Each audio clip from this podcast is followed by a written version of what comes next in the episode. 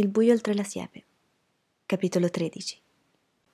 Portami la valigia in camera da letto, Calpurnia, fu la prima cosa che disse zia Alexandra. E Jean-Louis, smetti di grattarti la testa, fu la seconda. Calpurnia prese la pesante valigia della zia e aprì la porta. La porterò io, disse Jem sollevandola. 2 minuti dopo udì la valigia cadere a terra in camera da letto, con un tonfo che parve non spegnersi mai. Sei venuta a farci visita, zia? chiesi. Le visite di zia Alexandra erano rare, cosicché quando si metteva in viaggio lo faceva in pompa magna. Possedeva una massiccia Buick di un bel verde vivace e un atista negro, così lindi ambedue da sembrare malati. Questa volta però non c'era traccia di loro. Non vi ha detto niente vostro padre? chiese. Jimmy e io scuotemmo la testa. Probabilmente se n'è dimenticato, non è ritornato ancora, vero? No, di solito non ritorna prima di sera, disse Jem. Bene, vostro padre e io abbiamo deciso che era opportuno che venisse a stare con voi per un po' di tempo. A Maycomb l'espressione per un po' di tempo poteva significare da 3 giorni a 30 anni. Jem e io ci guardammo. Jem sta diventando grande, tu pure, proseguì rivolta a me. Riteniamo che tu abbia bisogno di una guida femminile. Presto, Jean-Louis, comincerai a interessarti ai vestiti e ai ragazzi. A un discorso simile avrei potuto rispondere in svariate maniere, che anche Cal era una donna, che ci sarebbero voluti molti anni prima che mi interessassi ai ragazzi, e che ai vestiti non mi sarei interessata mai. Ma tacqui. E zio Jimmy? chiese Jem. Verrà anche lui? Oh no, lui rimane all'approdo per mandare avanti la casa. Nello stesso attimo in cui dissi non sentirai la sua mancanza, mi resi conto che era indelicato, che lo zio Jimmy fosse presente o assente non faceva alcuna differenza, perché non diceva mai nulla. Zia Alexandra ignorò la mia domanda. Non mi venne in mente altro da dirle, né d'altronde avevo mai saputo che cosa dirle in vita mia. Rimasi seduta, pensando alle penose conversazioni avute in passato. Come stai, Jean-Louis? Bene, grazie, zia, e tu? Molto bene, grazie. Beh, che hai fatto in tutto questo tempo? Niente. Non fai niente? No. Ma avrai pure degli amici? Sì, certo. E allora che fate tutti insieme? Niente. Era chiaro che la zia mi considerava tarda di mente. Una volta la udii dire ad Atticus che ero indolente. Nella sua venuta c'era quindi un retroscena, ma non avevo intenzione di farglielo rivelare. Era domenica e nel giorno del Signore zia Alexandra era particolarmente irritabile. Forse dipendeva dal busto che metteva nei giorni di festa. La zia non era grassa, ma massiccia, e prediligeva i busti che le sollevavano il seno ad altezze vertiginose. Le strizzavano la vita, facevano prorompere le sue parti posteriori e suggerivano l'idea che un tempo fosse stata una clessidra. Da ogni parte la si guardasse, era formidabile. Il resto del pomeriggio trascorse in quello stato di lieve abbattimento che scende su una casa all'arrivo dei parenti, ma il rumore di un'automobile che girava nel vialetto lo disperse di colpo. Era Atticus che ritornava da Montgomery. Dimenticando la propria dignità, Jem gli corse incontro insieme a me, gli afferrò la valigia e la borsa. Io gli saltai in braccio. Sentii il suo leggero bacio asciutto e dissi: «Mi hai portato un libro? Sai che la zia è qui?» Atticus rispose affermativamente a entrambe le domande. «Ti fa piacere che sia venuta a stare con noi?» Dissi che mi faceva molto piacere. Era una menzogna, ma in certe circostanze, e tutte le volte che non c'è alternativa, bisogna mentire. Abbiamo pensato che ormai voi ragazzi avete bisogno... Insomma, questa è la situazione, Scout, disse Atticus. Venendo qui la zia fa un favore non soltanto a me, ma anche a voi altri. Non posso stare tutto il giorno con voi e questa sarà un'estate molto, molto calda. Va bene, risposi, senza aver capito una parola di quanto aveva detto. Avevo la sensazione, comunque, che la comparsa di zia Alexandra sulla scena non fosse tanto opera di Atticus quanto di lei. Aveva le sue idee su ciò che era bene per la famiglia e immagino che il suo venire a stare con noi rientrasse nel caso. Maycomb le diede il benvenuto. Miss Moody Atkinson cucinò per lei una torta così piena di liquore che quasi mi fece ubriacare. Miss Stephanie Crawford e zia Alexandra si scambiarono lunghissime visite, durante le quali praticamente Miss Stephanie non faceva altro che scuotere la testa dicendo ah ah ah. Miss Rachel, che abitava accanto a noi, invitava sempre la zia a prendere il caffè il pomeriggio, e persino il signor Nathan Radley fece lo sforzo di venire nel nostro giardino a dirle che era lieto di vederla. Una volta che zia Alexandra si fu sistemata in casa nostra e la vita ebbe ripreso il suo corso normale, fu come se lei fosse sempre vissuta con noi. I rinfreschi che dava per la società missionaria consolidarono la sua reputazione di padrona di casa. Non permise però mai a Calpurnia di preparare i dolci offerti in beneficenza per la società. Si iscrisse al club degli amanuensi di Maycomb e ne divenne la segretaria. In tutte le manifestazioni mondane della contea cui partecipava, rappresentava immancabilmente il tipo tramontato, con i suoi modi raffinati, signorili, pronta a difendere qualunque morale, dell'obiettività s'era fatta una divisa, delle chiacchiere, una malattia inguaribile. Quando zia Alexandra andava a scuola, la parola dubbio non esisteva in nessun testo e perciò lei ne ignorava il significato. Non si annoiava mai, e alla minima occasione esercitava la sua prerogativa regale, organizzava, consigliava, metteva in guardia e ammoniva.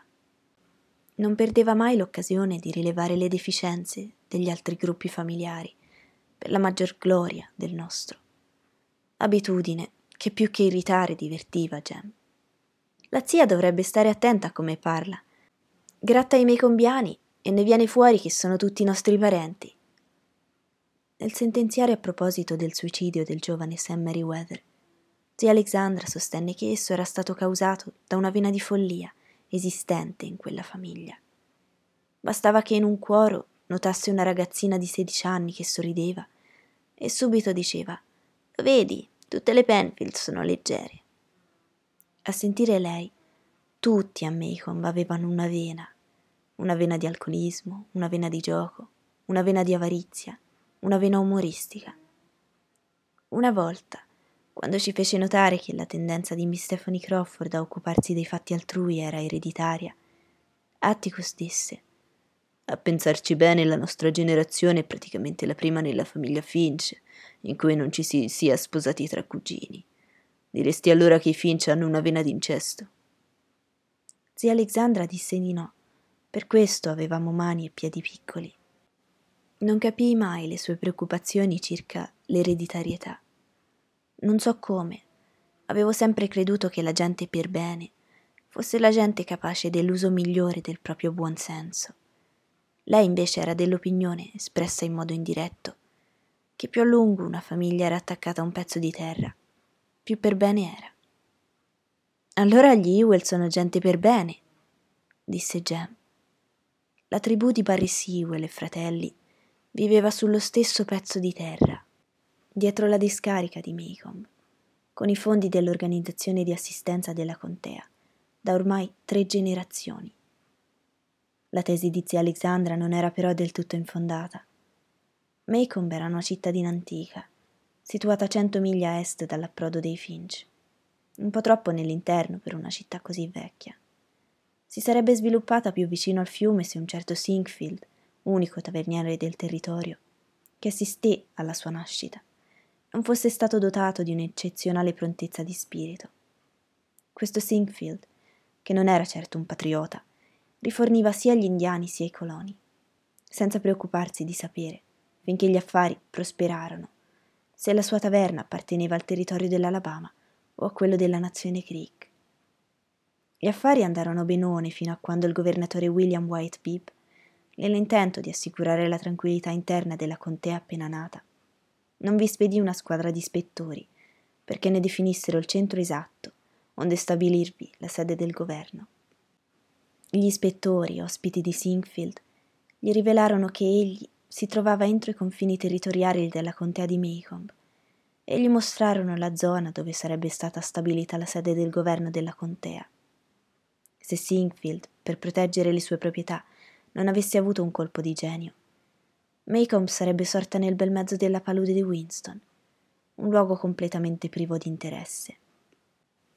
Invece Maycomb crebbe e si diramò dal cuore della contea, la taverna di Sinkfield, perché una sera il taverniere ridusse i suoi ospiti in uno stato di assoluta ubriachezza, fece loro tirar fuori mappe e carte, e tagliando qua un pochino e là aggiungendo un tantino, li fece sistemare il centro della contea secondo i suoi comodi.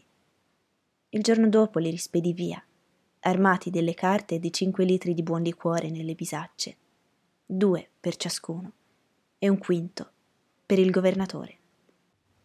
Poiché la ragione prima dell'esistenza di Maycomb era il fatto di essere la sede del governo, la città non conobbe mai la sporcizia che distingueva molte altre città dell'Alabama delle medesime dimensioni. Sin dall'inizio si costruirono solidi edifici, un tribunale dignitoso, strade larghe. Il numero di professionisti era assai alto a Maycomb e la gente vi ricorreva per farsi cavare i denti, aggiustare i carri, auscultare il cuore, per depositare denaro, salvare l'anima e far visitare i muli.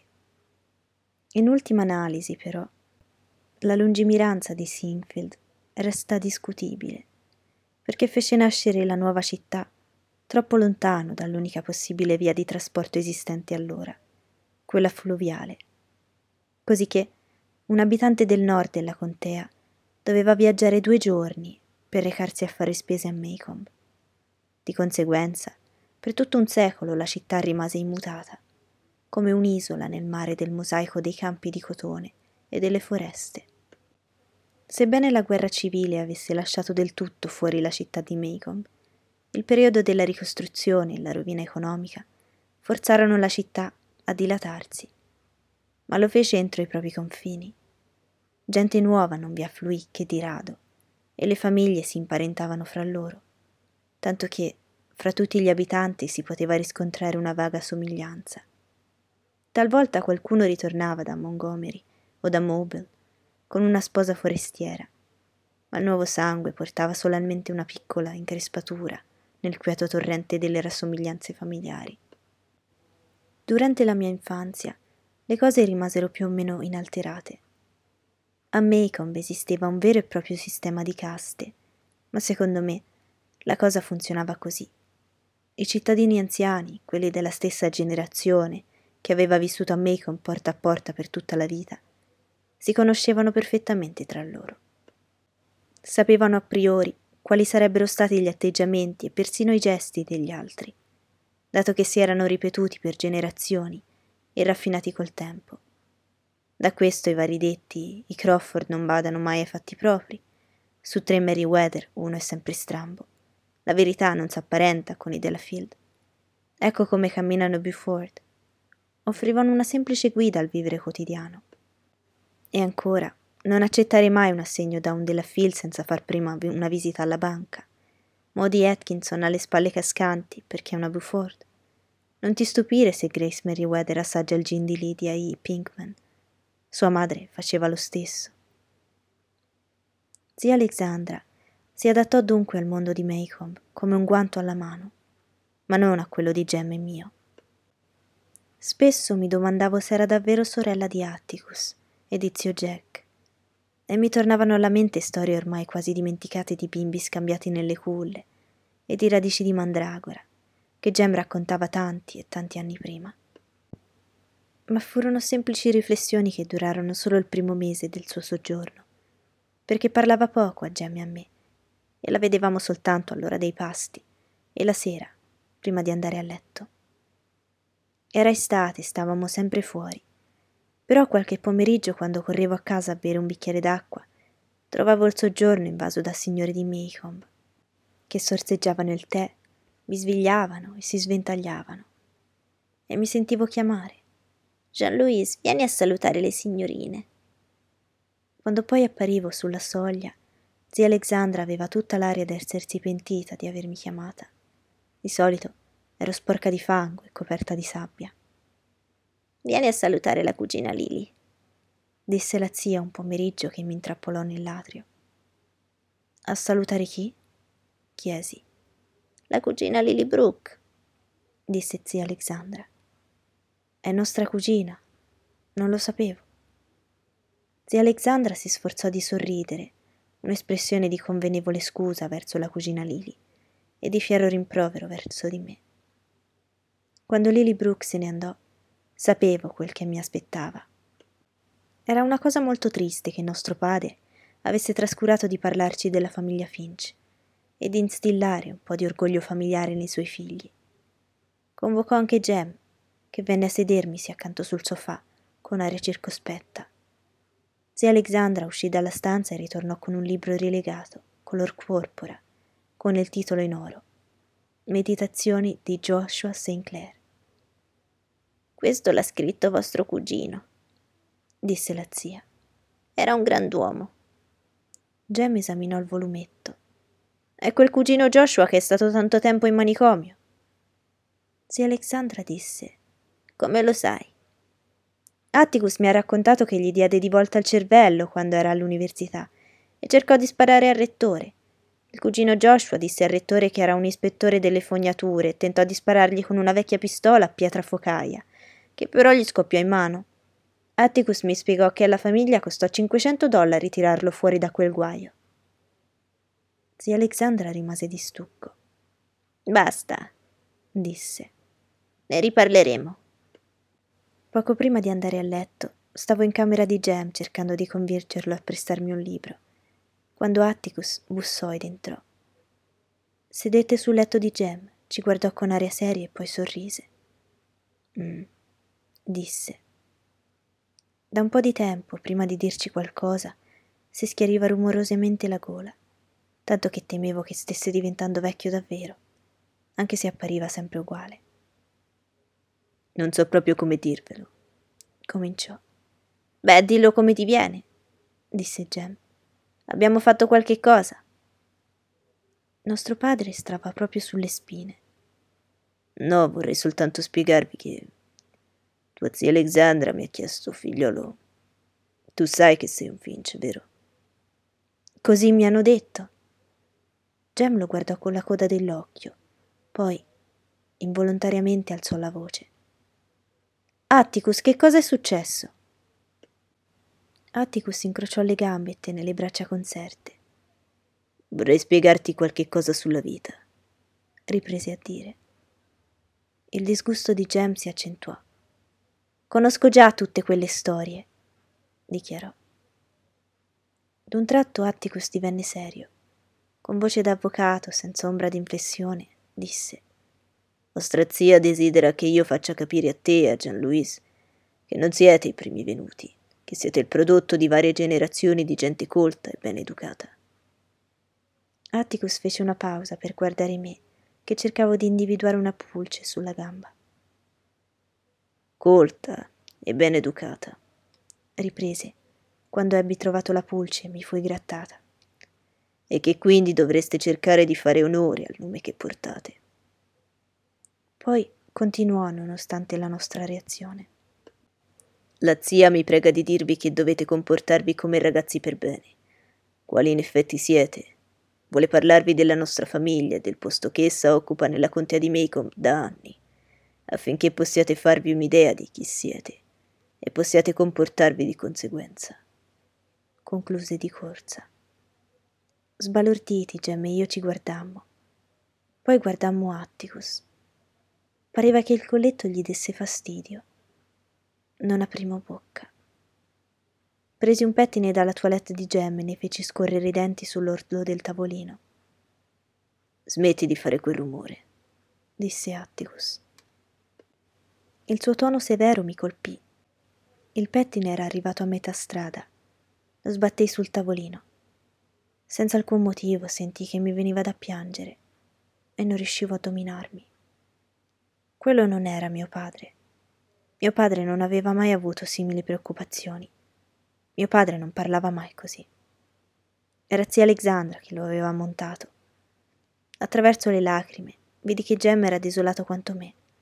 Se ne stava lì immobile, a capo chino, e non diceva nemmeno una parola. Non sapevo dove andare, ma mi volsi per andarmene e mi trovai davanti la giacca di Atticus.